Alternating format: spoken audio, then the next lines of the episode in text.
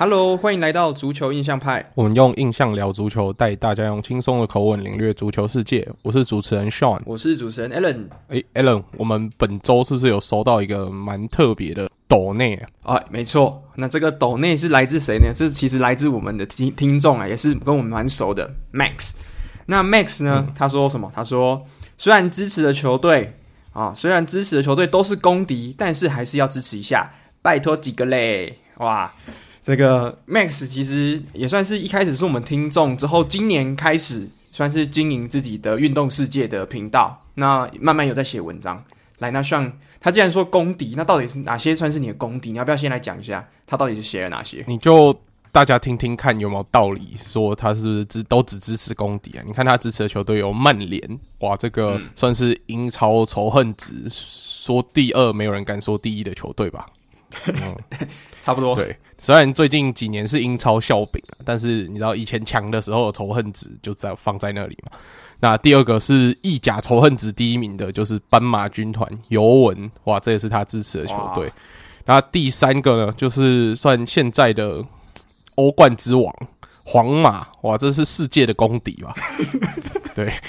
对，所以我我很好奇，Max 为什么会支持这些球队？是他是不是 C 罗的粉丝？对他，他本身是 C 罗的粉丝啊，所以基本上这几支都是 C 罗待过的球队，所以他都嗯，你知道盖瓜承受，盖瓜喜欢这样，所以他写的文章也会以这三支球队为重心去写。所以如果有在跟他一样喜欢这些公敌型球队的，也是非常欢迎多去看看他的文章，然后多给他一点鼓励啊，毕竟是刚开始写。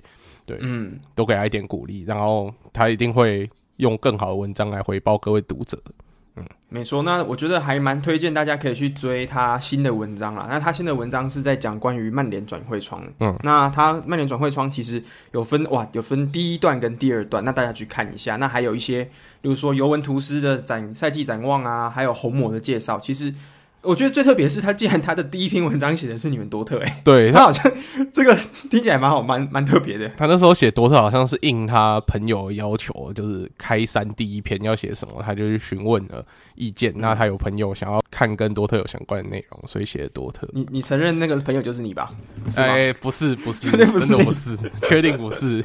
对，但但我有给他那一篇文章一点，就是我身为多特迷的一些鼓励啊。对，好，还还不错，还不错，介绍的蛮蛮到位的。嗯，好，那如果大家要搜寻的话，你就呃，大家可以搜寻“运动世界 Max”。那它其实它后面有一个是 Max von a f f e r。不过大家如果听不懂了，没没有关系，那我们会把连接一样放在我们的节目资讯栏底下，所以大家只要想要找，欢迎来问我们，或者是直接点我们下方的资讯栏，就可以找到 Max 的文章连接了。对，嗯。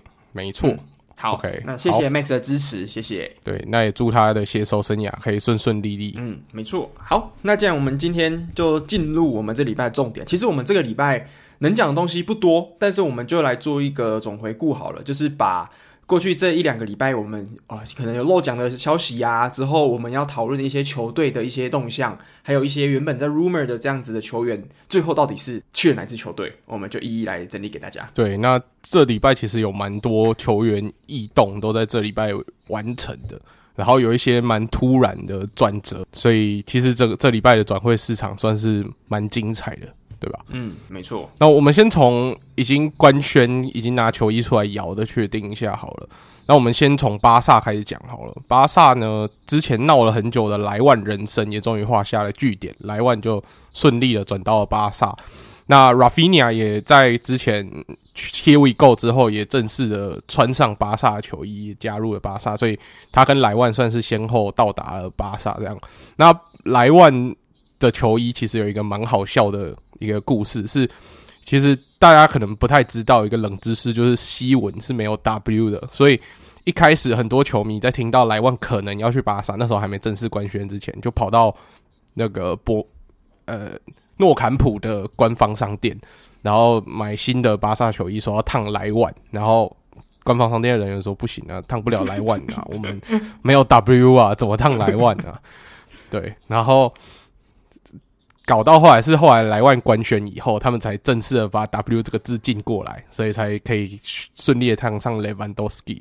但这样烫完以后，大家也都笑巴萨说，他只是把下一个球季的 W 全部烫在球衣上。你说下一个球季只剩 L 可以显示在战绩表上面的？嗯，对啊，嗯，好，所以哎，讲、欸、到 W 西文没有 W，其实我因为我以前有学过拉丁文嘛，那拉丁文的话，嗯、其实拉丁文真的里面没有 W 这个字，哎，就是 W 里、嗯、拉丁文里面，我印象中就是只有 V 跟 U，就是 V 跟 U 其实是同一个字，之后那。嗯两个加两两个，为什么英文叫 W 嘛？我在想，可能也就是因为它这两个 U 就变起来就是 W 那种感觉，嗯、所以他们好像就是这样来的。所以两个 V double U 嘛，两个 V 就是 W 嘛，所以他们应该是这样子的一个联想过来的，嗯，对啊，所以这样蛮特别。W、嗯、其实我好像也没有认识有什么名字有 W 的球星哦，名字有 W 的有啊，Walker 啊，啊 Walker 之后嗯、对不对？Timo Werner 对 Werner 就有哦，那这些。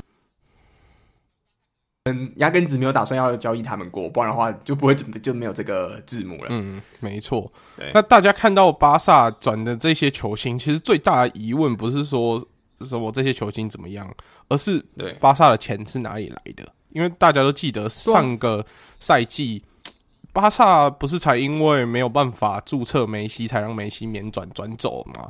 然后他的负债好像在这个。赛季也没有什么解决，他的负债还是蛮多的。那巴萨应该是要尊节一点，然后这个转会窗可能没有钱可以买人，然后就是这样子混过去。但是没想到他们还是大肆的花钱，到底发生了什么事情？对啊，我我看最新他们的这个债的话，好像是高达十二亿欧元啊。那十二亿欧元的话，大概就是啊、台币四百亿吧，好夸张的一个数字，对吧、啊？那那既然他们有四百亿的这个债务，可是他们最近又买莱万，莱万我记得转会费也是花了五千万左右嘛。那然后 Rafinha 六千万，那这个一亿一千万在德隆还没有被卖掉的情况底下，钱到底是从哪里来的？Sean 要不要跟大家解释一下，到底是生出来在这个钱怎么来的？OK，那我们如果有在关心西甲的听众，应该会知道说西甲他们其实有一个蛮特别专属于西甲的制度，叫做薪资帽。那他们这个薪资帽是怎么来的呢？是西甲他们每年会请就理财专员去各个球队做就是审计，就是财务审计这样，然后他们会去算出这支球队的收入、支出啊等等的这些综合项目加起来，然后会算出每一支球队可以有的薪资上限，就是你最多你整支球队的总薪资只能达到这个金额。那如果没有达到的话，只会有问题，他不会不让你不能转会。他只是让你不能注册球员，所以你还是可以把球员转会过来。可是你能不能注册进去，这个就是要看你的签过来的球员的薪资有没有符合在他这个薪资帽的限制里面。那巴萨这几年的财政状况是非常糟糕的，所以他的薪资帽其实是被压缩的蛮严重的，所以才会发生去年那个梅西的薪资就算砍半了，还是没有办法注册这个问题。那今年巴萨怎么去解决这个问题呢？第一，他跟呃 Spotify 签了非常大的一个合约，但具体数字多少，目前好像还没有揭露啦。但听说是好像是四年六亿欧元左右，是不是很庞大的？哇！所以据传啊，一年大概一点五亿左右。哇，那蛮多。对对对，很多，嗯、大概是这么多的一个呃赞助合约。你看连。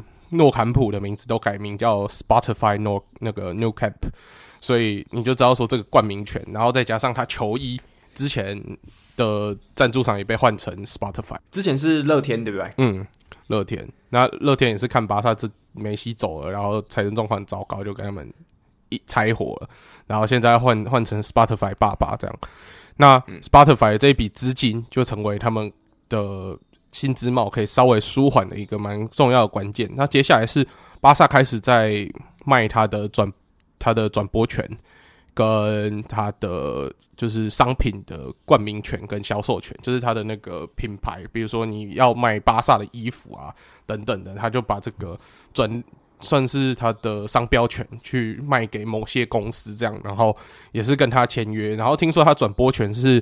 打算要卖他的百分之二十五，然后长达二十五年的这个转播权，他要卖给美国的一间转播公司。这样，那这间广播公司会给他一笔钱。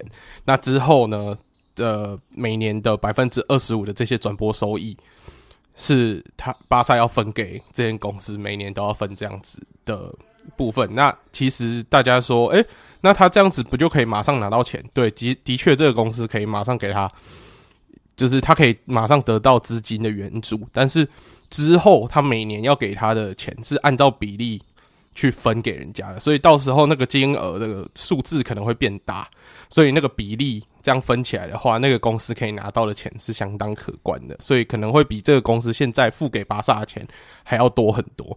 所以短期看起来，巴萨是解决了他的资金呃流动有点卡住的这个问题，但长期来看，其实他损失是蛮多的，因为这些如果全部他都自己留着，那以后多赚的钱全部都自己的，但等于以后巴萨多赚的钱就有一部分都是要分给现在借给他钱的这些公司，所以巴萨现在有点，我只能说他拿远水在救近火吧。嗯，我觉得就是因为我们知道，其实有在看运动的，知道这几年这个转播权利金什么东西的，其实这个数字每年其实在变动的很大嘛。对，那可能十年前，例如说 NBA。跟现在的 NBA 哇，这个数字可能就翻了好几倍。嗯，那球员整个薪水又随之上涨。嗯，那二十五年之后哇，就不这个这个重点在于是说，这不是说签个五年之类的。那五年之内可能我们还大概这个趋势可以知道，可是二十五年之后，足球的第一人是谁，我们都完全没有办法预测。可能二十五年之后的第一人都还没有出生呢。那这个时候就已经把二十五年的未来就四分之一卖掉了。哇，那这个。也就是说，巴萨是要很有信心，说他们现在可以冲现在嘛？对，他就是觉得说，我现在这一波补强，我以后巴萨王朝就这样建建立了。可是他是不是忘记他们的联盟里面还有一支体质比他更好、财政状况比他更完，就是更完善的另外一支球球队叫皇马？那。你只要一失败，你很多后面的这些资金的缺口，如果一补补不上，它可能会是一个雪球效应，就这样一越滚越大。那然后导致到甚至巴萨破产，然后被迫要转卖给大企业，这也不是不可能哦。这都是一个最糟糕的结果，这都是可能性。其实巴萨可能主席就是都很乐观跟。各位巴萨球迷说：“哦，没有这个问题，我们绝对不会让这个问题发生。”但是，其实所有巴萨球迷还是有个底，这是最糟的情况，还是有可能发生。因为目前看巴萨花钱方式，我都觉得他们对于他们未来财政预估有点太乐观，才会有点没有节制的把现在所有收进来的钱都当成现在可以花的钱，这样子马上花出去。嗯，对啊，那这样子，例如说买的这批人，那如果没有打出成效，哇，他其实这样子投入这几年这样投也是好几亿耶。那也就意思是说，他的这样子这几年欠的这些钱都还在。那如果他最后又没有，就像上说的嘛，他如果最后这个有财政上的问题之后，他的薪资帽又这样限缩，就等于是说，他一方面他的这个扩军又没办法很顺利，那另一方面他因为成绩不好，他可能奖金或什么的赞助人员意愿又少，那最后真的会变成一个死穴。对啊，所以我觉得。巴萨总是会有一个球季必须要面对到，说我必须把我一些冗员，尤其是巴萨的阵中真的太多这种领干薪没有在没有作用的冗员，比如说普伊格啊，比如说。我们 T T 对这些完全用不到，但是就是坐领甘心，然后占着球员注册名额的人。那现在他们的价值是负的，你根本也甩卖不掉。那你要怎么样去让他排除？然后尤其是你有价值的，你也是一副要卖不卖。你看像德容的这个问题，拜拜托，曼联要买德容，那是什么时候就开始？六月，现在都已经快八月了，然后都还不搞定。其实曼联也没有说很抠不拿钱，那你八千多万，曼联也说 OK 啦。那目前。当然，德容就是觉得说他有点不想走，但是巴萨面对对德容的方式也很糟糕。巴萨等于是情绪勒索德容，说：“哦，你不想走可以啊，可是我没有办法给你那么多薪水，你要减薪。”可是现在巴萨的跟德容的薪水，其实德容在之前巴萨财政困难的时候已经要已经接受减薪了。那现在正常情况是。他当初捡的，现在是要加倍贴回去给他，因为这样才符合他们的合约内容。但现在巴萨等于又拿这个买卖去情绪勒索德隆，那我觉得这个在一支大球队的操作上，可能巴萨自己觉得哦，我觉得我就是这么屌，我没有问题。但是我觉得对德容来说是有点难堪。那。其实之前也算有点影响到曼联的转会进度，那之后还好他们是没有一一直拘泥于德容，然后去处理其他转会。目前看起来曼联的转会市场才没有那么难堪，不然有一度其实卡在德容这里，让曼联转会市场看起来是蛮难堪的。嗯，对啊，因为之前曼联好像不知道是怎样，感觉好像很始终的，就是一定要先拿到得用之后，我们再去找其他人，给人的感觉是这样啦。那好险，最近这几笔其实我觉得，啊、呃，我们等一下会谈到，也是跟 Ten Hag 曾经教过的手这个球员是有关系的转会。对啊，那讲回来了，这个巴萨，可是巴萨目前还有另外一个问题是，哇，他的这个锋线人人员实在是太过拥挤嘞。今天我们可以想到说，其实刚刚我们讲到一个龙源，另外一个我想到的是，到典贝雷之前就说约满了就想要走了，可是为什么他现在还在球队上？就是这个是什么样？为什么为什么买了这么多锋线？我们刚说的莱万，我们刚说的 Rafinha 也是前锋锋线上的人选，那典贝雷又留在这边，那就更让我觉得说是有点看不懂他们现在操作是什么。哦，典贝雷会留是因为可能当后来巴萨就开给他一张很便宜的年薪，跟他说啊，我只能给你这些啊，你要留就留啊，不留就滚。然后登贝莱自己也觉得说，哦，好啦，我想留巴萨，我就接受吧。他还没有考虑说锋线人太多这个问题，反正他就留下来了。那巴萨也觉得，哦，反正我给很少，他留下来我也没什么损失，所以就就是大概这样的状况。对啊，那对啊，他到底能不能再踢出去年下半年的那么好的发挥，我不能确定，因为明年他上场的机会一定会受到很多的压缩嘛，所以留他是不是一个好的？结果我觉得也不好说啦，因为如果大家都健康，当然对他来说是很糟糕。那万一如果有伤兵潮，他就有机会可以出来，所以只能说签他就是一个维持战力的一个保险吧。我我是很怀疑他会不会是伤兵潮第一个人。哦，你说没有上场，然后在那边练，在那个运动器材室练一练以后，就发现啊受伤，然后就一直躺受伤，然后躺两年，躺到。变自由球员又转会走，这样也是有可能的。对，他比较危险一点，玻璃体质嘛。因为我我们目前看到这个巴萨的，如果我们随便讲巴萨的三叉戟现在人选哇，多到多到非常夸张的不可思议。像是中锋的人选就有 Memphis Depay，之后呃奥巴梅扬，之后还有莱万，之后还有这个呃丹麦的 GOAT 这个 Braithwaite，哇，这个已经有四个四个中锋人九号了。那边锋的人选有 Rafinha，之后又有 Dembele，之后还有安苏法提。哇，这个哇，这个我真的算是选择障碍啊。对啊，所以我也不确定沙维会怎么安排，到时候开机就知道了。搞不好有一些前锋要拿去打后卫，不一定。你看现在巴萨的后卫，但当然巴萨目前的转会还有在传言说他们是有在去跟塞维亚谈要买昆德啦，但他们到底可不可以再买昆德？我是觉得他现在已经在。有点慢性自杀了，他在买昆德是不是就是高速自杀呢？我就，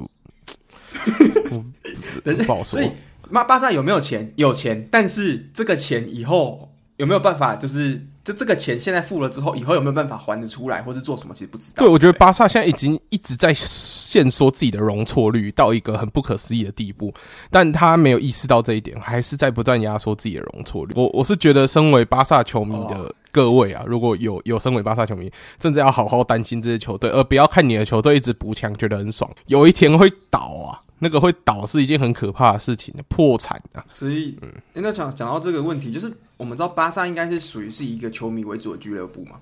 那他跟德甲，我们之前讲五十加一，就是说德甲基本上就是没有真正的老板，那他就是要有以球迷本身为主嘛。可是巴萨他们是跟德甲不一样嘛，他们是有办法卖给一个人，就一个人当老板嘛？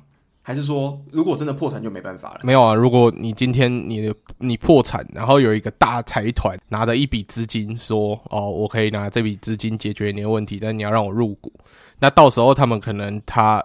这些球迷的代表就要投票去决定说要不要接受这笔资金。那如果你接受，等于是巴萨就转卖给他；如果你不接受，当然你就是要去找其他问题嘛，或者或者是今天会有一个新的主席跳出来说我会有办法解决，然后你们就选他当新主席，然后他是可能可以顺利解决。那如果没有办法解释，如果没有办法有新的主席去解决这个问题，你可能就真的下面的会员投票通过，你就把巴萨等于是卖给其他财团。所以重点还是看他们这个会员怎么决定啊。所以。如果会员决定可以卖就卖，不能卖就要找另外一方。那有个问题就是，那你觉得如果假设我就是我们现在想象，假设今年啊、呃、新的赛季巴萨真的好了，拿到联赛冠军，拿到欧冠冠军，那他也会解决接下来其他问题吗？还是这些问题还是一直存在？我我觉得财政当然他拿到那些冠军会增加他的收入，那他这些收入也要花一部分拿去还债，也不能说哦，OK，我今天又有这些收入，耶，我下个赛季要再补强，再花好几亿。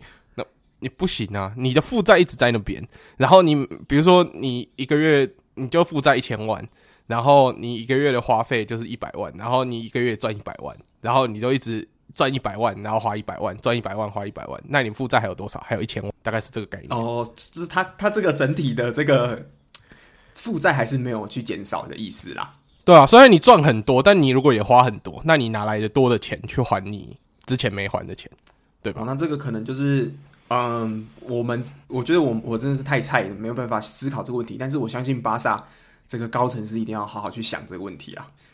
对啊，应该说以我们亚洲人这种对于金钱观念比较保守，然后比较会去注意自己有没有负债这种情况的思维，很难去。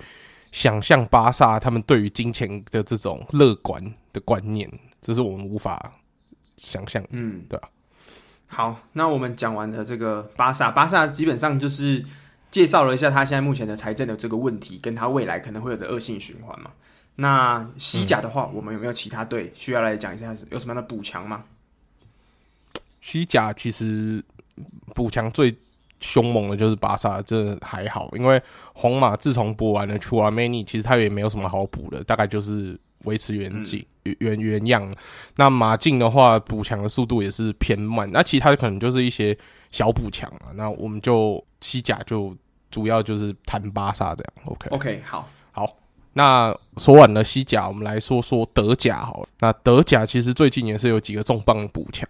那我先从。有重磅补强开始讲好了。那之前我们都知道说拜仁已经买了，前面已经买了马内，买了 Gravenberch，买了 Mazraoui，我们就想说，诶、拜仁应该差不多咯，大概这样子就已经很够了吧？以拜仁有花钱，应该也不会花太多的这个经验来说，应该就差不多这样。结果没想到中间有一出 C 罗人生，稍微跟他们有一点的纠葛。但是拜仁就是也很义正言辞的说，哦，他不符合我们球队文化，没有那个钱可以去买他。但是说完没有这个钱可以去买它之后呢，是突然口袋里面就变得很沉重，多了八千万出来。诶，怎么有八千万？然后就转手就看到尤文的中后卫迪利克身上，觉得哦，好香哦，就把那个八千万一撒，就直接砸出去，就把迪利克从尤文图斯给挖了过来。所以。他的中后卫问题瞬间得到解决，因为如果说没有买中后卫的话，他明年中后卫组合可能就是卢卡和南德斯要配上乌帕梅卡诺，那这个组合第一卢。Hernandez 有点玻璃啊，然后乌帕梅卡诺有时候是有时候稍微嫌脑袋以下世界级，就是有些会抱怨说哦，他身身体素质很好啊，各条件很好，可是有时候足球智商稍显不足，所以明年的拜仁防线可能会有点精彩。但 De Ligt 一转来，感觉起来这些问题都解决了。嗯，对对啊，那我我我是觉得说。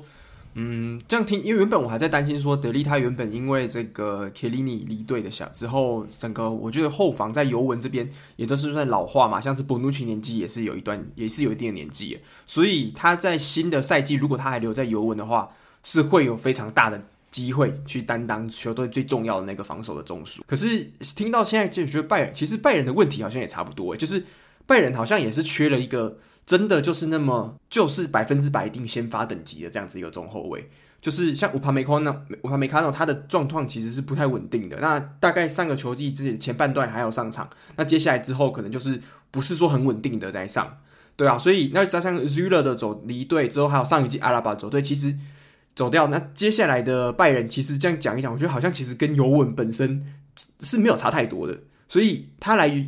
这个拜仁的话，我现在反而是也没有那么担心，说他的上场时间啊，他会不会又浪费青春在一支不太会用他的球队身上？反正就我觉得倒是稍微觉得还好了。嗯，但我原本是想说，De Ligt 他可以就直接接班凯利尼的位置，然后可能就长期待在尤文，结果没想到一转手就被卖掉，可能真的尤文之前。听我们的尤文写手呃 Max 有提过，他们尤文其实有一点财政就是有负债的问题啊，所以也需要解一笔钱来解决这个财政问题。那 Delic 就变成他这个重要的人肉支票了，所以才这样子就被转手卖出去。这样那尤文呃拜仁这样子的补强之后，我们本来想说啊，明年多特有机会一较高下，但、呃、算了，还是就算了。认命吧。算了吗？哎、欸，其实我我觉得拜，我其实整体来讲，呃，今年在拜仁这边补的其实是蛮多人的。比如说，我们可以看到 Mazraoui 嘛，之后 Gravenberch 嘛，之后还有这个 De Ligt。哎，这个很特别，这三个人全部都是阿甲出来的，就是他们今年补的基本上就是阿甲出来的，再加上一个马内这样。那可是这种感觉，他的。的确，他都是有补到说可能防守，可能中场，可是这些东西给我的感觉没有像多特来的给我说更有补到点上的感觉。像今年的 Schlotterbeck 之后，今年你们的这个 o s t r a n 对不对？之后你们的这个整个前锋，哇，现在的锋线海其实都是我觉得在相对来讲，我自己觉得多特给的这经过这个赛季的补强带来的改变，会比拜仁带来改变更多。所以其实我觉得说。说拜仁明年很稳吗？我现在还是我还是对多特稍微抱持了一点点希望啊。是吗？因为我我自己看这阵容来说，我觉得多特的阵容是德甲最顶级的阵，德甲球队最顶级，大于大于拜仁吗？没没有，多特是德甲球队最顶级的阵容，那拜仁是德甲以上的拜仁的阵容，他这个。等级已经是规格外了。你是说他是已经是欧欧冠等级的规格？就是他他可能去踢英超都可以常年前三的那种等级了。对，哦，对对对，对，所以所以我觉得这就是有一点你知道不平，就是不对称的战争。所以多特要拼联赛冠军还是很辛苦，很辛苦。那接下来我要告诉大家为什么我还是会觉得很辛苦，而且又觉得越来越辛苦了。那。我们说完了拜仁，我们就来讲讲多特吧。那多特前面补强好像很顺利啊，那到底又怎么了？那就是因为我们补强的最大的目标就是哈兰的后继者，九号位的 Sebastian Haller 在体检的时候被验出来有睾丸癌啊。虽然只是蛮初期的，就是睾丸癌的致死率也不高，所以他痊愈的几率也蛮高的啦。但是。毕竟你癌症要做化疗，可能还要动手术等等的，那个都是会影响到他的体力，然后没有办法让他马上可以上场。那所以最近多特也是急匆匆的在找他的，就是可以在他养病的这个期间可以替代他上场的九号位这样。那目前有几个人选蛮有趣的，一个是现在正在待业中的苏亚雷斯哦，要学德文的，大家想说，嗯哼，他可能可能又要找人。来作弊，帮他考德文。之前意大利文都还要作弊，对，那德文是肯定要作弊啊。德文跟意大利文跟西班牙文差那么多，对不对？完全听不懂，绝对不肯定，完全听不懂。对，或者是德文老师讲话太吵，还要直接咬他，也是不错。对啊，德国疯狗这样，没错没错。那之前是有传说他可能要回南美洲，但目前他还是没有。球队跟他正式签约，所以他算待业中，所以他算是多特目前在询问的一个头号目标。那我觉得签他感觉不错，因为他是蛮有经验的一个前锋。那他的其实看他在西甲比赛，他这些前锋该有的触觉都还在，尤其是我们边锋又蛮够力的，所以如果不用他去做成整场大范围跑动，然后只需要他在禁区附近的，就是最后一脚。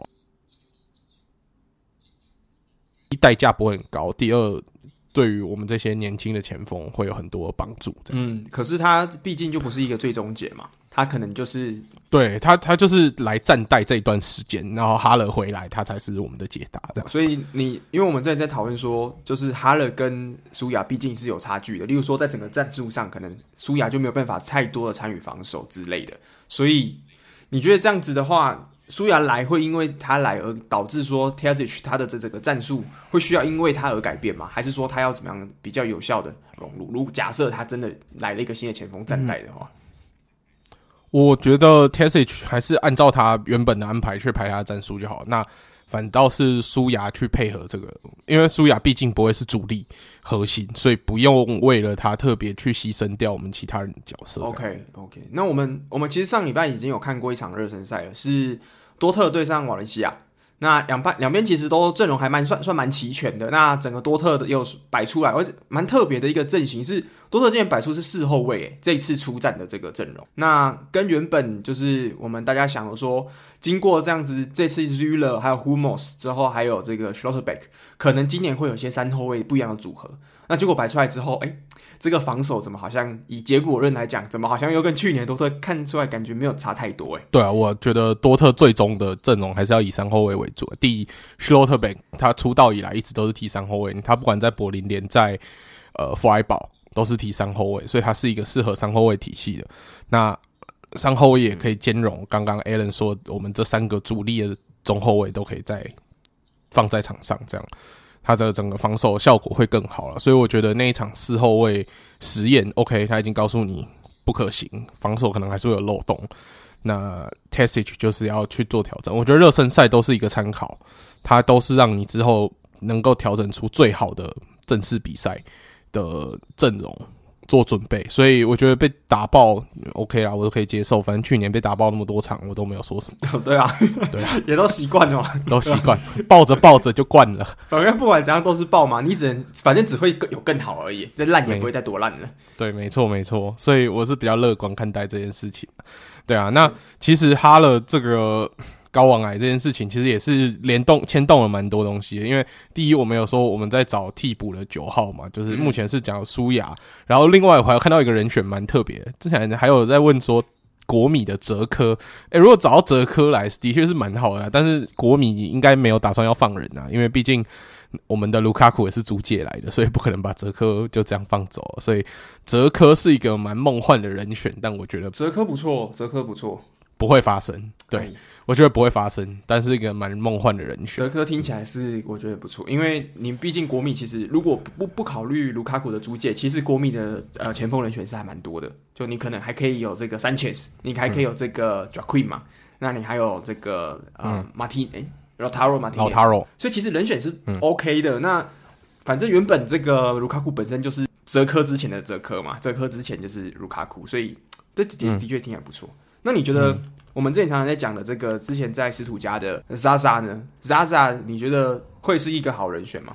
这是我刚刚自己想的。Zaza Zaza 其实也有人提到，可是我觉得 Zaza 会有点很不济急，是因为第一，他还需要时间养成，他的那个触觉没有这些老前辈。嗯、他现在重点是要这些老经验的来压阵，来压过这一段有点兵荒马乱的时期。尤其是你边锋的这些搭配都是年轻的，那你再配一个年轻的前锋。他可能进球效率不彰，然后常常会犯一些你知道打飞机啊这种低级的错误。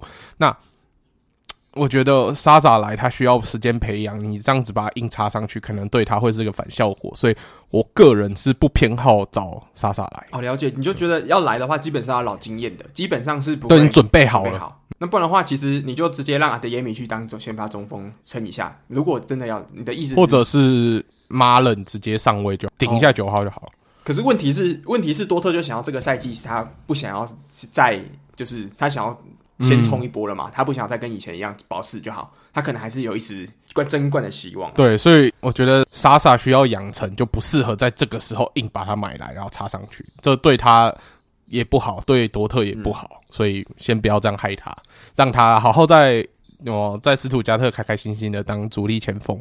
我觉得对他的职业发展会是一个更好的选择。因为我有一个问题，就是我们讲回来，我们刚刚都在讲拜仁跟多特嘛。那这个现在讲到有另外一支球队，其实德国蛮强势的，就是红牛。那红牛的这个今年的 rumor 就是 Limer 好像也是这名蛮年轻的这个中场，好像也是蛮多人目前在征求，就是争取的对象之一啊。那目前传出来是说，哇，拜仁竟然是有意想要争取，可是。拜仁跟莱默，你觉得莱默他这个补强，我知道莱默是今年这几年是打出身价是非常好，可是他他需要到多拜仁吗？就是拜仁的中场的深度需要莱默这样的一个球员吗？哦，这个转会 rumor 其实还蛮久了。对啊，那红牛的体育总监是有公开的说，拜仁不要再打这个歪主意了，他对我们来说是不可或缺的球员，所以是希望不要再来问了，就是叫他滚了。对，自己自己解读的。没有，我帮他翻译一下嘛，就他不好意思这样讲德文啊，大家听不懂德文没有关系，希望帮你翻译。那个翻译出来大概就是 fuck off Bayern，差不多是这样子。对对对，嗯，反正红牛踩的很死啊，他们不想卖，但是拜仁是很想要买，一直增增加他的中场深度。但我觉得，如果你只是为了增加深度买莱姆，大可不必。而且你都有 Gravenberch 就是。这个虽然我知道现在 Goretzka 可能还像还有伤在身吧，那但是你等他们整个 Goretzka 跟呃 Kimmich 两个人，他们就是不动啊，他们永远就不会动，就是只要他们健康，他们一定是先发。嗯，那你现在又有 Gravenberch 需要养，那你中间可能我不确定 Sabitzer 可能之后也也也会上场之类的，那都已经有，或者是也会转队，也会转队对。但是我的意思说。就是基本上已经不是说要把它买来当成一个呃一个全新的先发什么的，我觉得这个都还不到 Kimmich 这样子的等级，对啊，对啊，所以我会蛮担心 Laimer 如果去，还会变下一个投离手，就是哦，你知道有这个球员，可是你不知道他上场来干嘛，然后你好像知道他曾经很强，但是他待久了，你就会忘记他到底强在哪里。投离手大概就是这个样子存在，你不觉得吗？所以他就他就离开了，对啊，对，所以我觉得 Laimer 聪明的话，他也可以跟球团说哦。不要，我不要去拜仁，我要留下来，好好在这个球稳定的当先发哦。搞不好踢一踢就是，反正他在国家队也是固定的先发了。那在红牛这几年，应该又是稳定的欧冠常客，那有好好的表现，那搞不好他可以跳出德甲联赛到其他地方发展，也不一定。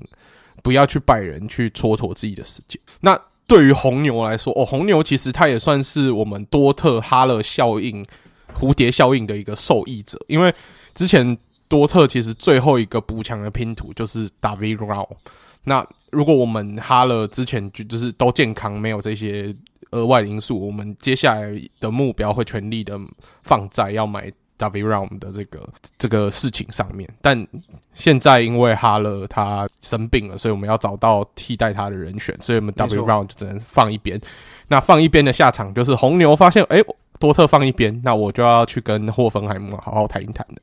所以目前非常积极的在跟霍芬海姆谈 David Round，所以 David Round 非常有可能就因为哈勒的生病，间接的影响到他转会，从可能本来可以转去多特，最后要转到红牛去。那红牛看起来就会是蛮强势的一个第三势力。哦，所以下一个德甲赛季也是精彩可期啊！我觉得除了拜仁跟、嗯多特以外，反正我们不是德国人嘛，所以如果有想要支持其他德国球队，我觉得红牛认真，你们可以好好支持。因为虽然他们也是很有钱，诶、欸，其实红牛的集团的财力是不输给油王的，甚至比某些小油王还要更有钱。但是他们的经营策略是不走油王这种撒钱制，他是走比较摇篮型的培养型的，他想要培养多一点球星。所以如果你喜欢这样子经营理念，我觉得你去支持他也没有什么不好啊，因为。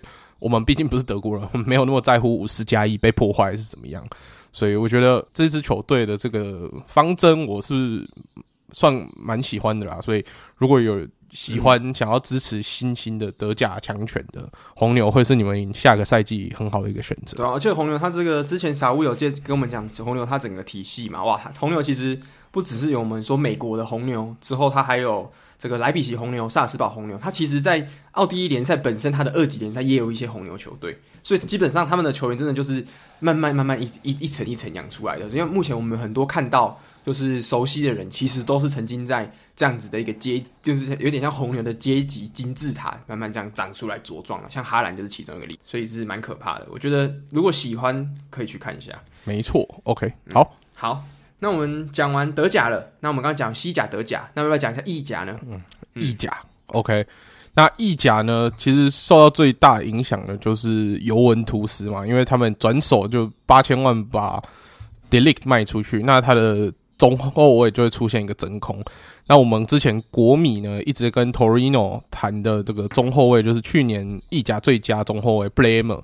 我们国米球迷本来就觉得啊，反正卢卡库那些处理完了，该补强前锋、中场补完了，OK，要来补中后场，要来补后场。那 Bramer 应该闭着眼睛一签就签下来，结果没想到突然尤文有了中后卫需求，然后又有了现金在手，所以他就跑去跟他的都灵好邻居谈一谈，说：“哎，Bremer，他们国米只只出三千万加一个租借，是不是？”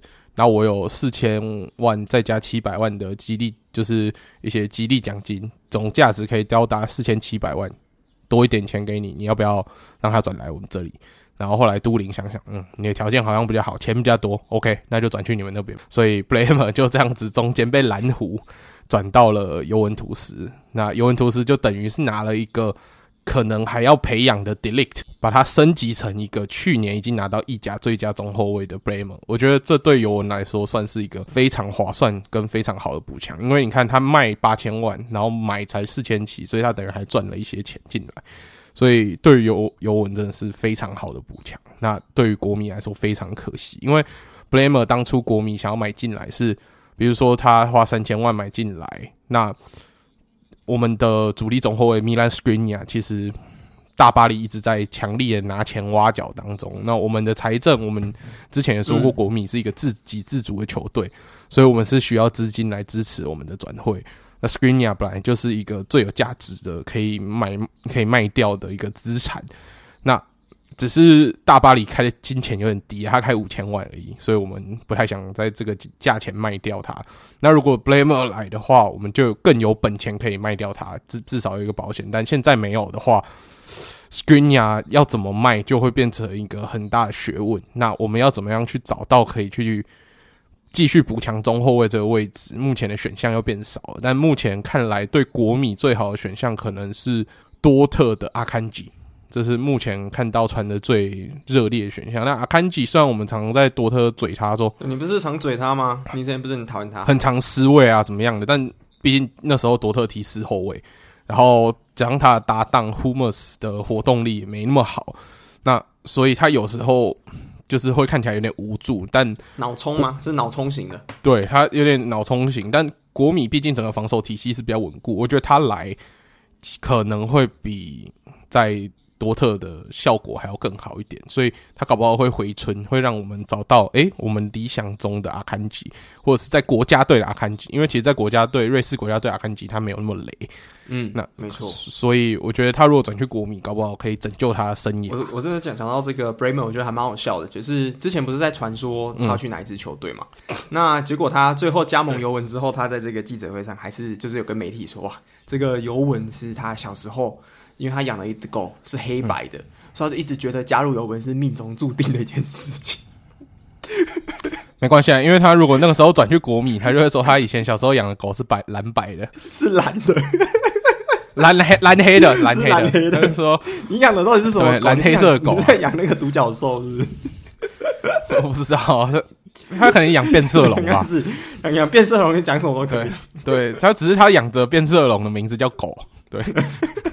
这个很好笑，真是官腔，很他妈的官腔，超屌的，这个是超屌。的，真是的，哎呀，真的，我们现在养斑马嘞，对啊，养斑马，应该是养变色龙，我确定。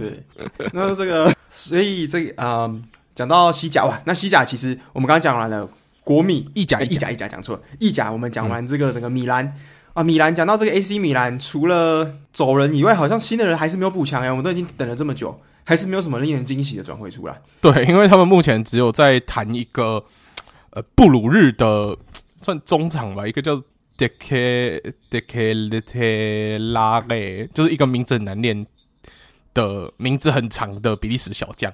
那只有他目前是接近 done deal 的情况，但但也还没有签下来，所以真的是 AC 米兰这个整个补强是。进度缓慢，然后另外一个补强目标是之前在热刺有算有出赛过的挺尴尬，那这两个会是他们之后的主要的补强目标啊。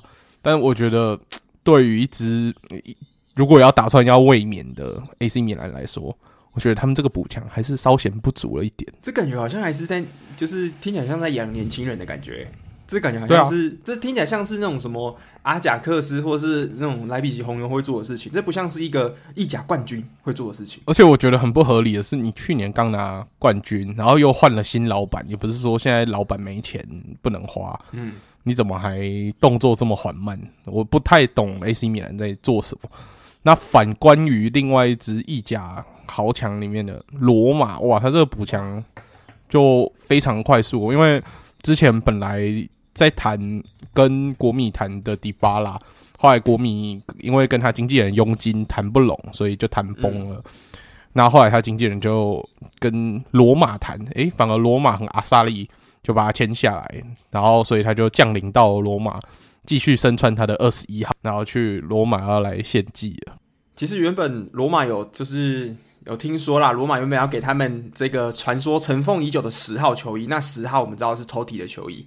那这个迪巴拉他就说他不想要背负这样子一个十号对罗马球迷这么重要的一个背号，所以他最后就选择二十一。那二十一其实也是我印象中在阿根廷的的里巴拉也是穿二十一嘛。那尤文一开始也穿二十一，是最近几年才变十号的。所以这个二十一其实是蛮大家都很熟悉的号码。而且这个转会其实对我来讲是很不知道对你来讲加分呢、啊，我觉得是很惊喜的，就是迪巴拉，我们在这个他选择的这些球队光谱里面，我从来没有想过他会去加入罗马，因为我们之前就讲过，嗯，以前可能大家会在谈一些 rumor，可能讲以前的说曼联啊，以前说热刺，以前又说可能国米，哇，可是罗马，哎、欸，这个点我还真的没有想过，所以，所以我之前就我看到一个迷因，就是。就是什么 AC 米兰啊、尤文啊、国米啊，他们在一个房间里面在那边听欧冠主题曲，然后突然迪巴拉走进来，把那个音响拔掉，然后开始拿他 M P 三播欧巴主题曲，噔噔的噔噔，然后他就自己在那边跳得很开心，这样代表迪巴拉很爱欧巴，这样想踢欧巴，没有想踢欧巴，比起欧冠比较想踢欧巴。而且这个加盟之后，其实我蛮期待，因为其实这个今年梅西他娘就去你们国米了嘛。那这个进攻线上，哇，迪巴拉又更年轻了，而且这个大家的说是天赋什么的又更高，所以其实我觉得迪巴拉，虽然我不确定他到底会不会跟整个 Mourinho 的这种战术体系合不合啦，但是我觉得迪巴拉来至少你在颜值基本上增加了之后，整个球队哇又有一个球星加入，这个其实对罗马来讲的球迷来讲，我觉得都还是蛮值得开心的一件事情。而且穆里奥也开玩笑，我不确定是不是开玩笑还是真的，他说哇，他想要把。这个带给迪巴拉他人生第一座金那个奖，金金开头那个奖，所以我觉得，我觉得做做做梦比较快，捆梦捆麦喊名，对对啊，真的蛮期待的啦，我是真的还蛮期待明年的罗马的啦。但但我是蛮期待下一季罗马的表现啦，啊、因为魔力鸟毕竟继续磨合下去，而且他，我觉得他，我有看到他这几年。的改变，从热刺离开以后到罗马，他整个改变，他跟年轻人这些相处方法，他不再是以前的那个很严格的那个魔力鸟，因为他以前就是那种很凶、很严格。那他也了解说，哦，现在年轻人比较玻璃，你这样凶他，他可能就直接摆烂、放弃了，我就不管。你看，Dele Alli 就是一个很明显的例子。那时候魔力鸟是当着他的面说你很懒，你很废。我觉得。你如果要变成很强的球员的话，你现在这个程度是达不到的，你以后一定会后悔。等等的重话都讲出来，那 Dele Alli 就是我就烂。那魔力鸟到了罗马的做法是反而是以激励的做法。你看他之前不是有个年轻小将射进了以后，他就送他一双 Balenciaga 的忍者鞋，那个巴黎世家。对对对对。所以他这个做法，我觉得反而让他休息室的气氛又更好。如果他可以这样子维持下去，我觉得他可以突破他那个木三年的这个魔咒了。我觉得是他人的教练生涯翻盘的一个很好的机会啊。那他最近也在这个他自己的 Instagram，、嗯、哦，我真的很爱看他的 Instagram。他 Instagram 他又他 IG 又 po 了一个是他新的刺青啊，他新的刺青是全世界目前来讲独一无二的刺青啦。那为什么呢？因为他把他嗯生涯收过的三个欧战的重要奖杯一起吃在一起了。那是哪三个呢？就是欧冠、欧霸跟今年他们带刚带领罗马拿到这个欧协。这个虽然大家知道欧协是第三级联赛，可是罗魔力鸟他是史史上第一个可以拿到这三个奖教呃奖杯的教练，对，所以他就把这个很独一无二的这个刺青刺在他的手臂上，对啊，所以嗯，罗马也是蛮期待的，就是今年的整个意甲，我卢卡库又回来之后，各种这样子，所以其实还蛮期待说这样子意甲其实也会是持续是我自己觉得英超以外，我第二会比较想关注的联赛。那我们说完了意甲的这些补强之后，我们最后来进入英超了。那英超其实众多球队呢，最让我意外的补强应该是切尔西一直说要补中后卫，因为他们基本上把整个中后卫组合卖给巴萨跟皇马了。那这样子一一拆之下，他们整个中后卫看看看起来孤零零的只剩下一个老，就是提亚戈西奥瓦嘛。那他们必须急着做中后卫的补强。那突然他们从拿坡里。转来了这个前几年很热门的一个中后卫，叫库里巴里。那其实很好笑的是，拿波里其实在尤文在询问库里巴里的时候，他坚持跟尤文说他是非卖品，他是我们的基石，很重要。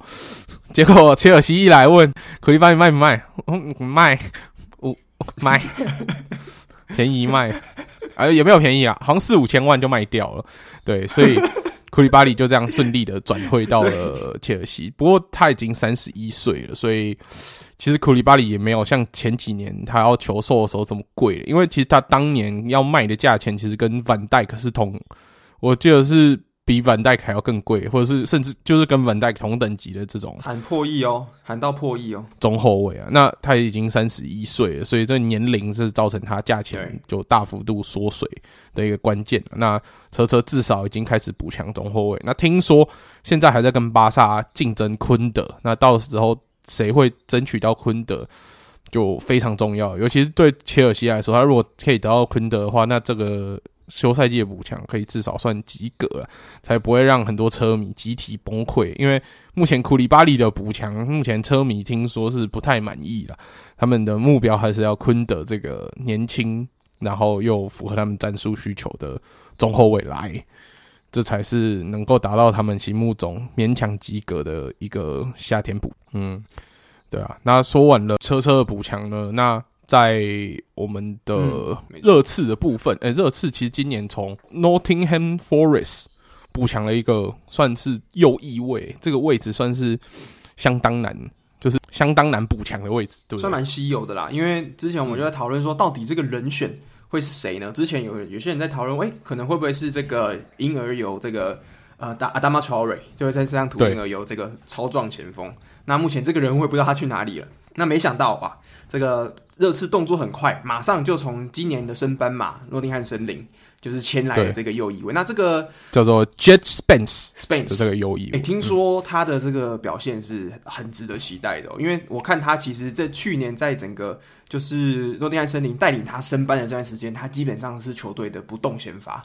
那在整个球队好像是非常有贡献的一个新的球球员，而且他非常年轻，他才二十岁而已。左右而已，对啊，所以这样子的哇，所以热刺今年补强真的是我觉得太漂亮了。我我觉得真的是加上了他，真的是完全补到了孔蒂的需求，而且重点是，虽然给他很多预算，他也没有拿着乱砸大牌，他不砸一个什么莱万，不会给你砸一个，就是一个一个人这样子。没错，他就是每个位置，我就是都是补到很好的。像其实 Perisic 我也不觉得补足不错啊，对啊，就是扎实好用的人，尽量对啊。那我觉得之后热刺搞不好还会再补强，那我觉得中后卫他们再补下去，大概就很完美了。那明年就是争四，甚至拿一些杯赛冠军，我觉得都非常有希望，蛮看好。没错，明年热刺。那说到诺丁汉森林，我们就觉得说，哦，他的这个主力的大将被挖角了，是不是就上来又要下去了？结果诺丁汉森林也干了大事了，我们的灵皇加德啊，就是从曼联离开以后，正式降临了诺丁汉森林。哇，这个也算是一个对两边来说蛮重要的一个转会，因为林皇加德非常需要一支球队来证明自己，那诺丁汉森林也需要一个球星，那我觉得这个就是很适合他发展发展的舞台。可是听说签约只有签一年啊，所以可能就是就是以诺丁汉森林为。垫脚石，然后看他可不可以好好发挥，之后再转到大球队去寻求发展。这样，我觉得前一年合理，因为我们不知道这个今年的诺丁汉森林其实跟大概前年的富勒姆其实还蛮像的，就是他们就是上来说、嗯、哇狂砸钱，像之前的富勒姆上来也是砸了一整套阵容嘛，十一个人全部都换过一次。嗯、那今年的 Nottingham Forest 也是砸了好像接近十个球员，之后也是非常就是、嗯、他们就是要大搞一波。那为什么要签一年呢？其实我很简单，因为大家也不希不希望说一上来升降机马上下去。那如果签个两年，那林皇要一起下英冠，那可能也不想要。所以一年我是觉得还蛮合理，不想被绑着啦。所以我觉得林皇好好表现吧。我觉得诺丁汉森林今年如果想看的话，可以来看一下林皇的好好表现。对啊，而且诺丁汉森林，我觉得这个我们还的我们利鸟小将 Nico Williams 好像也是去诺丁汉森林，所以明年就是对。我最喜欢的灵皇啊，跟我们利鸟出来的小将都爱这个球队，而且不要忘记，这个诺丁汉森林是目前英超拿过欧冠第三多的球队。对，他应该是英超唯一啦，就是呃欧洲冠军比联赛冠军还要多的球队。没有啊，我们利物浦，我们利物浦啊，你说欧，你说英超还是说没有没有，就顶级联赛冠军？哦，顶级联赛哦，差不多，嗯、对对对对对，诺丁汉森林是真的很强。讲一下我们利物浦的热身赛吧，我们看了第一场热身赛在。在曼谷啊，那有一个也是有曼字的球队跟我们打，把我们打爆嘛，我们都叫他曼谷联，对对，其实他的主场不在老特拉福德，在曼谷。对，Bangkok United。对，其实曼联的主场可能是在曼谷，不是在、嗯、不是在曼彻斯特。对，他们搞错了，那那个曼曼 for Bangkok。嗯，那第二场呢？其实我们就想说啊，第一场这样惨败，然后我们的 Nunez 没有进球。那其实我们也看到各个。那种足球迷粉专开始冷嘲热讽啊，一亿啊，啊水货啊，乐色啊什么的。然后我们的 Klopp 其实就跳出来说，在我们签下他之后，大家就应该把他的转会费忘记，那只是一个数字，不要把这个转会费化成无形的镣铐绑去拘束住了 Nunez 这样。那我觉得这也是很很合理啊，就是他毕竟还是一个年轻球员，然后他刚转来英超大球队，尤其是这个随时保持争冠实力的球队，那一定是有很大的压力。那我们不需要自己的支持的球迷再给他更大的压力，那其实是会摧毁一个年轻人自信的。所以我觉得 Klopp 做在这个时候做出来的这个呼吁，我们觉得我们利鸟球迷真的是要全力的支持他。不要跟着冷冷嘲热讽。那的确在第二场，也就是昨天的这个热身赛，就是第三场哦，第三场了吗？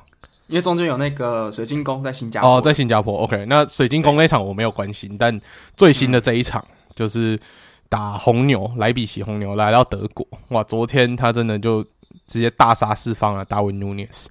他昨天在萨拉一开始进了一球之后呢，都是达文努涅斯在表演。他后。其实萨拉后来有一球是 penalty，萨拉就把 penalty，因为毕竟是他拿到的，所以呃就把 penalty 交给达文努涅斯来罚。那努涅斯这颗罚球其实有被猜到，但因为射的太大力了，所以直接破网，也拿到他热身赛的第一个进球，那算是给他了一点自信心。那之后的第二颗、第三颗、第四颗呢？哇，也就是都来得很顺。也有跟卡瓦里奥的配合，然后也有队友传球，有埃利耶的配合。基本上我们的小将中场还有这个啊、呃，印象中呃 T A A 好像也有配合到，嗯、就是有基本上我们的中场还有我们这个比较创造力的球员就全部上去。对，其实还是看得出来，嗯，Nunez 在我们。整个战术的搭配上，他还需要一点磨合时间。但昨天展现出来那个他在门前的这个射门的嗅觉，哇哦，真香啊，真香！这就是我期待中的大型九号该做到的事情。他昨天有展现出来给我看到了。那当然磨合当然是要继续才会更加完美。但他已经让我看到他不会是那个水货，所以我就。全心全力的支持他。对啊，我我是觉得说，就是热身赛，那的确我们也不要太说太太太太开心、太自大，说什么哇，我们进四球努涅斯之后，明年要什么联赛砍四十颗，我觉得都还是还是太早。可是至少可以看出来，这个年轻人他其实在适应球队上，哎、他是有进步的。他是，而且他的对手其实曼联第一场，但曼联当然是强啦，但是。呃，水晶宫之后红牛，这个水晶宫跟红牛的差距其实是还蛮大的。红牛至少还是你知道还是欧战等级的球队。那对上欧战等级的球队之后，努涅斯他也只是上了上下半场，他竟然就可以做出这样表现。而且其实是我们看他在射门的把握度上，虽然可能第一球跟第四球，像像说的，第一球是 penalty 被猜到一点点，那第四球诶好像有点就是守门员有点溜球的感觉。但是第二球跟第三球都很明显看出来，哇，他在场上的积极性。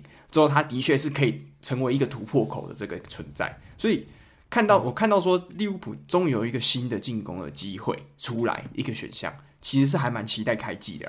对，那我也不会说什么哇，我们现在稳赢了啦，之后金靴之类的，我倒是还是谦虚一点。对对，没错，谦虚一点。OK，好啦，那就是其实目前看了完利物浦他的热身赛还可以算乐观啦。那我们说完利物浦，也来说一下我们的算可敬又可怜的对手好了，就是曼联。曼联的补强，曼联补强。对，之前其实我们是停留在爱神嘛，这个这个从呃小蜜蜂 Brentford 转过去转到曼城，哎、欸，曼联，曼联。对，那今走这个礼拜其实又签了一个算是滕哈格的爱将哦，他是谁呢？对，最新的补强，因为其实我们知道说今年滕哈格一来，大家就纷纷把曼联补强的目光放在。到底滕哈格会从阿贾克斯带几个人来呢？他目前带了一个，就是 Lisandro Martinez，那他是来自阿根廷的球员嘛？那他是很特别，是他是踢中后卫，但他身高只有一百七十五公分，可能就是跟大家台湾男生平均身高差不多而已。跟我差不多高啊？对，跟我们都差不多高而已。所以我们就觉得，哎、欸，通常中后卫不是都要一百八十几、一百九来踢比较有优势嘛？但他的优势就不是在于用身高啊、空防之类的。但他听说他的呃，比如说一脚。嗯，就是拿到球，马上出球能力是很出色，但也有可能因为他的身高劣势，之后他转踢到中场去踢防守中场也是有可能，或者是他继续在中后卫可以担任什么重要的角色，那之后要看滕哈格的安排。那至于如果大家想要更认识这一名球员，我们的写手傻物其实最近也刚好出了一篇。马提尼斯的文章，那也算是热腾腾，不久前才刚出炉的，大家可以多去看一下他的成长背景也好，还有他的技术特点，他都相相当清楚的写出这一名球员。如果是曼城球迷，呃，不，曼联球迷想要了解他的话，是可以去多多研究啊。曼城球迷如果想要了解他，想说你们以后可能怎么可以攻略曼曼联的防线，你也可以多去看一下。因为我觉得他真的是很特别，因为他好像是目前照记录来讲，就是。呃，明年登陆的英超中后卫里面最矮的，一百七十五公分。对啊，因为阿拉巴我们都觉得很矮了，就是阿拉巴踢中后卫，我们都觉得有点太矮，他可能还比阿拉巴矮一点哦，对不对？而且阿拉巴是在西甲，其实你知道，就是在对抗性还是不一样。对抗性，尤其是英超，我觉得英超就是那种很讲求这种空中优势，就很讲求你这个防守要很粗的。就是，嗯，例如说，对我来讲，在整个英超里面，我觉得最有那种英超感觉的这个中后卫就是麦怪尔。嗯，他就是那种感觉，大块头的，笨笨的，大块头之后粗粗的，空中优势非常之强，很壮很粗，就这个我觉得他就是英超。那刚刚好这个马天尼斯完全就是技术派的，他听说他是可以一个一个人往前带的，他可以出球能力很好，很敏捷。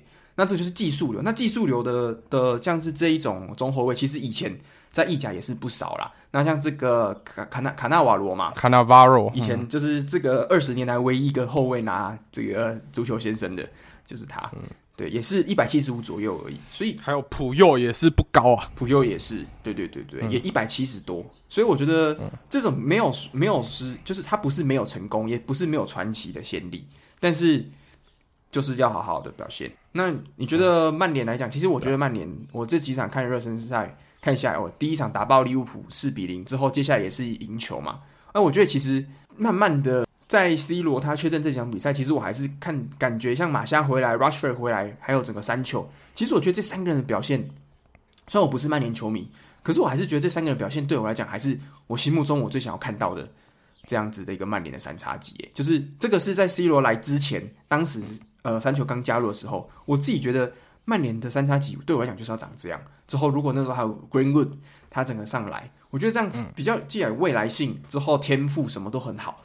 之后整个这那一个赛季，他们靠这样三叉戟，嗯、呃，在去去年呃前年也拿到了联赛第二名嘛。所以我觉得这样子的未来没有 C 罗，不见得也不是也是个不是不见得是个坏事，对啊，如果多点开花，我是觉得蛮好。对啊，我同意啊，我觉得。曼联还是要发掘多一点，他们可以放在未来重点培养的年轻人身上。那 C 罗就是一个进球机器，然后加上卖票机器。那至于他是不是未来，我觉得很清楚，他这个年纪再踢也没几年了，所以是可以想想想到底要怎么样让 C 罗存在于这个阵容，他扮演角色是怎么样。那如果他不能屈就于不是先发以外的角色的话，那要不要卖他，可能真的是得审慎考虑这件事情。还是哎、欸，还是 C 罗要不要多特啊？还是没钱？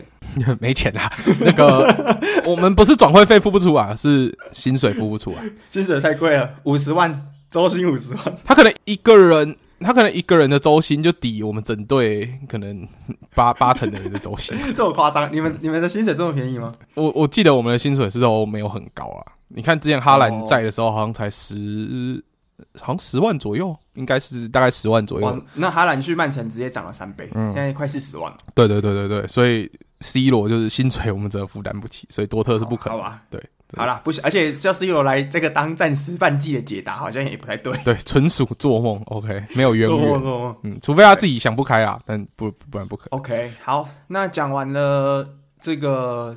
Big Six 哇，其实好枪手再稍微提一下啦。结束时哇，是最近去美国之后又进球了，所以真的是我真的很期待结束。就是明年的话，问我说，在整个英超最期待的球队是哪一支？哎、虽然利物浦期待归期待，但是我最期待球队还是两，其实是两支啦，那就是北伦敦德比这两支球队，反而是我最期待的球队，就是热刺跟枪手。那一个是补强很好，就是一个是补强很齐全，很多人。那另外是我觉得哇，杰苏斯还有这样的些新同学跟他们的全新的世代踢出来，新的赛季搞不好是可以验收出来。对，所以英超明年一样会很期待。对啊，没错。OK，那我们这样 Big Six 的重点补强也都说完了，那最后就请 Alan 来帮我们做个结尾吧。嗯、好好，最后再讲一个可能跟这个现在的教练没有关系，但是也是教练异动。刚突然想到，就是谁呢？嗯、就是曼联的传奇鲁尼啊，鲁尼之前不是在在德比郡，结果啊、呃、降破产之后降级嘛？那他确确定这个赛季又回到他当时。在美国 MLS 带的球队执教，那就是这个 DC United，对，所以他最最后又回到美国了，对，所以如果大家可以好好看一下鲁尼这个在 MLS，其实 MLS 我们讲过，其实我觉得他应该真的有在为了世界杯整个这样铺路，因为他真的把太多我们平常以前不管是巅峰的，或者呃，应该是说不管是在巅峰尾声的，或者已已经过巅峰的球员，他都把他挖去 MLS，像今年的贝尔，还有 Chiellini，之后还有 Bernardeschi。之后还有这个 Insigne 这些人，嗯、再加上鲁尼以教练身份回去，就感觉就是说，我们很明显知道说，MLS 他们好像这几年是要强推这样子的一个联赛的感觉。嗯，对对对，所以可以关注一下。好，嗯，OK，那我们这个礼拜就节目比较短一点，就大概做了一下整个转会的回顾啊什么的。那如果大家喜欢的话，也不要忘记到 Spotify 或者是 Apple Podcast 看你的平台是什么，给我们五颗星的评价，之后顺便让更多人可以听到我们节目。那如果可以的话，也欢迎推荐给其他有在踢足球或是看足球的好朋友。那有什么最新消息的话，我们都会一步一并公布在我们的 IG 上面。对，那就请大家去随时关注我们最新的消息。好，那我们这个礼拜就先到这边啦。好，那我们下个礼拜再见喽，拜拜，拜拜。